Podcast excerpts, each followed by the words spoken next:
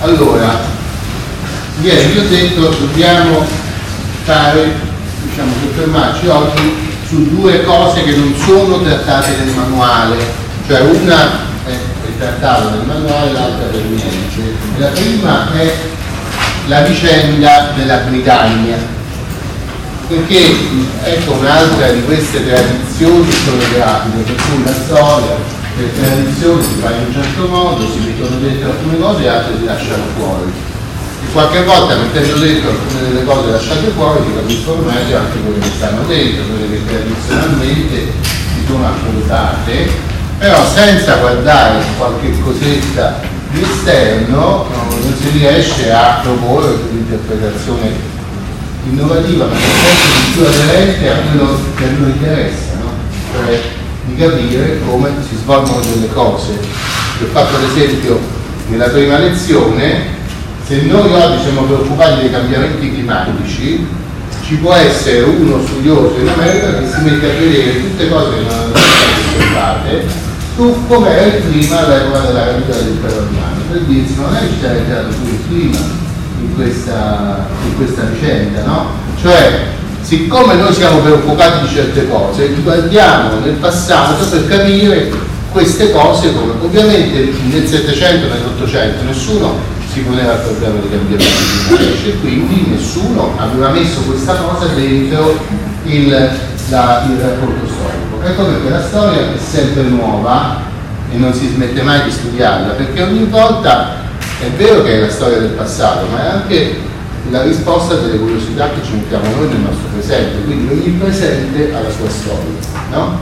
Ed ecco perché quando noi ci, ci, ci confrontiamo con questo, dobbiamo anche considerare le cose che sono venute prima di noi. No? Questa consapevolezza del mutamento è molto importante in giurisprudenza perché in giurisprudenza si tende a pensare che alcune cose siano stabili, che non possano mutare mai, che sono così e così rimarranno, mentre invece non sono state così prima e domani saranno bene?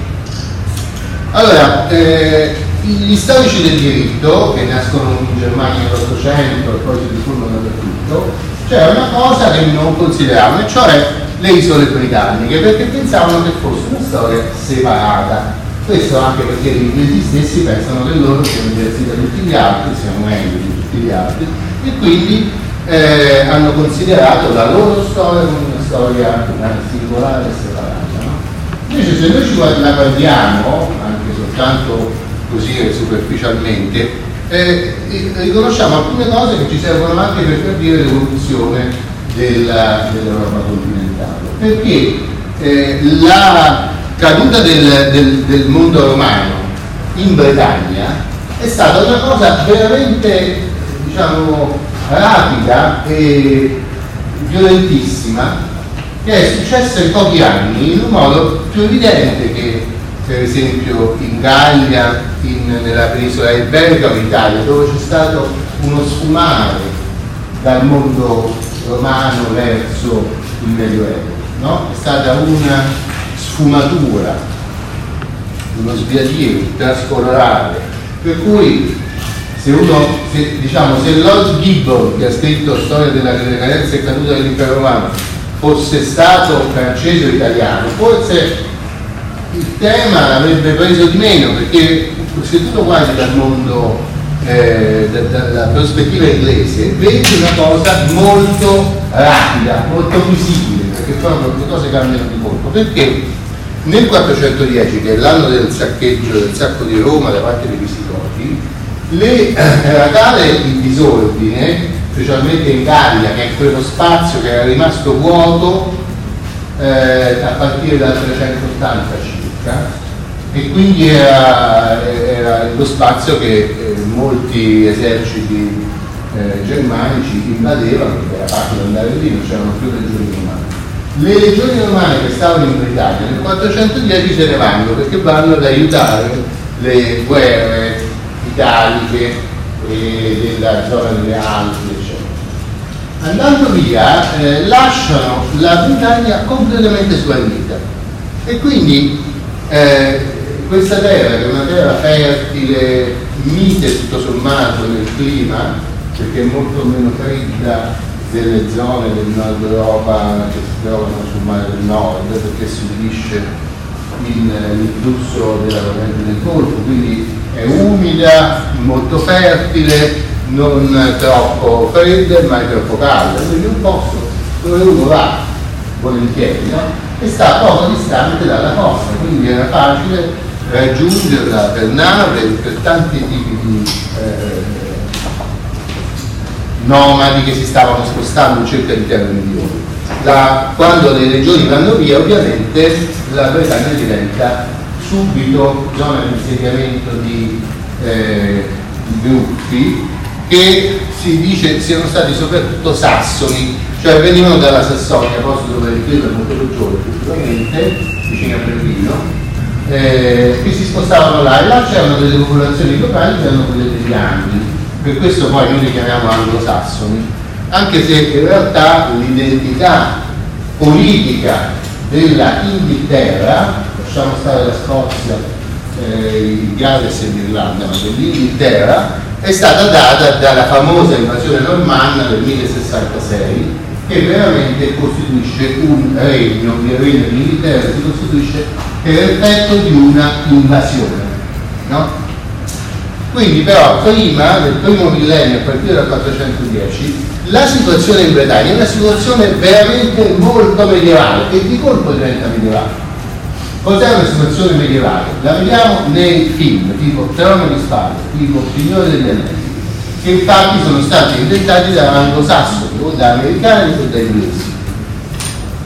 Che cosa, quali sono gli elementi? Che ci sono degli eh, tutte le rovine, cioè i palazzi romani diventano rovine molto rapidamente perché perdono la loro funzione istituzionale. Tu hai, eh, questo è successo anche qui a Roma, per esempio c'erano tanti teatri, non uno ma tanti, c'era Colosseo, il Teatro di Marcello, che poi si vede, però c'erano anche molti altri. A un certo momento, siccome il cristianesimo eh, considerava immorali i giochi, specialmente i giochi di gladiatori, i gladiatori vengono proibiti per legge dall'imperatore perché era diventato cristiano. E allora c'erano questi begli stadi, che poi ora si riesce più a fare, a fare gli stadi a Roma, invece ce n'erano tanti, questi begli stadi eh, ovviamente perdono una funzione istituzionale, cioè che era quella di riunire il popolo, di fargli sentire un popolo sostanzialmente, no? come ancora succede oggi allo stadio la gente tutta diversa va lì e comincia a sostenere una squadra o due squadre o si sente tutta insieme ed è un momento importante di coesione sociale in una certa, popolazione. Gli stati abbandonati perché l'imperatore dice sono vietati tutti i giorni. E perciò che succede? Che gli stadi vengono utilizzati sia per prendere pietre, sia per farci altre cose, tipo mercati o tipo, nel caso del teatro di Marcello, la casa, l'enorme palazzo di un'importantissima famiglia che comincia a eh, influire sul, sulla politica romana, che credo sia familiare. Lo sapevo, mi, mi sta bene. Il teatro di Marcello, poi è stato, è stato trasformato in un palazzo e dopo, durante il fascismo, è stato riportato nella parte bassa alla sua eh, forma originaria. No? Ecco, Londra, che era una città romana con palazzi romani, dal 410, proprio nei mesi, sui primi mesi di assenza delle religioni, diventa una città fantasma con gente che si stabilisce in tutti i palazzi, bando di squatters, eh, no? E poi un'altra cosa che succede è che i vari gruppi che entrano dentro la zona dell'Inghilterra eh, non costituiscono affatto un regno unitario, ecco una cosa interessante rispetto a quello che abbiamo detto ieri, no? Non si costituisce un popolo degli inglesi con un solo re, ma come è naturale, tutte le bande che entrano di, di, di militari, diciamo, si eh, rendono autonome, si creano tanti regni. Ecco che il Signore degli Anelli e il Trono di Spade vi presentano tanti regni, che sono diversi pure perché la gente è sono tutti uguali, alcuni conosci, alcuni normali, eccetera. Ma interessante perché in questo mondo medievale fantastico che è visto da Tolkien, era un importante studioso, universitario, professore, che studiava il vedeva questo Medioevo inglese che è fatto appunto di tanti regni che si contrastano senza che ci sia un capo centrale come era stato istituito nei regni che abbiamo studiato ieri, cioè i Sudoti, gli Ostrogoti, i Longobardi, no? che perché all'inizio fossero composti di tanti gruppi diversi, però a un certo momento si unificano e si, e si trasformano in popoli. Invece gli inglesi no, continuano a stare tutti separati, si fanno la guerra, poi sorgono nuovi gruppi che combattono gli altri e c'è sempre questa, questo contrasto molto fantasy, molto dark, capito? Allora ecco da dove viene poi tanta fantasia cinematografica che vediamo oggi, che è proprio questo medioevo inglese che è più medievale degli altri dei nostri medievi, perché il nostro, quello spagnolo per esempio, o quello italiano, è molto più classico, cioè sopravvive tanta romanità, perché ci sono popolazioni romane che parlano latino, infatti noi, gli spagnoli, i francesi, che abbiamo studiato ieri, abbiamo delle lingue neolatine, cioè il latino che si è mangiato la lingua degli invasori. Abbiamo preso qualche parola dalle lingue germaniche, ma sono loro che hanno cambiato lingua, non noi, no? Inteso come se noi fossimo discendenti diretti di romani. Eh? Eh, invece no, là, per esempio, la lingua latina comincia a perdersi e si perde pure la religione cristiana, cioè questi che entrano sono pagani e eh, tornano indietro al paganesimo, all'animismo, no? a questi dei, ecco di nuovo la visione fantasy del Medioevo. No? È una visione inglese. Noi andiamo al cinema e vediamo un medioevo che non è il nostro, è un medioevo inglese. E infatti quello inglese è quello che sono.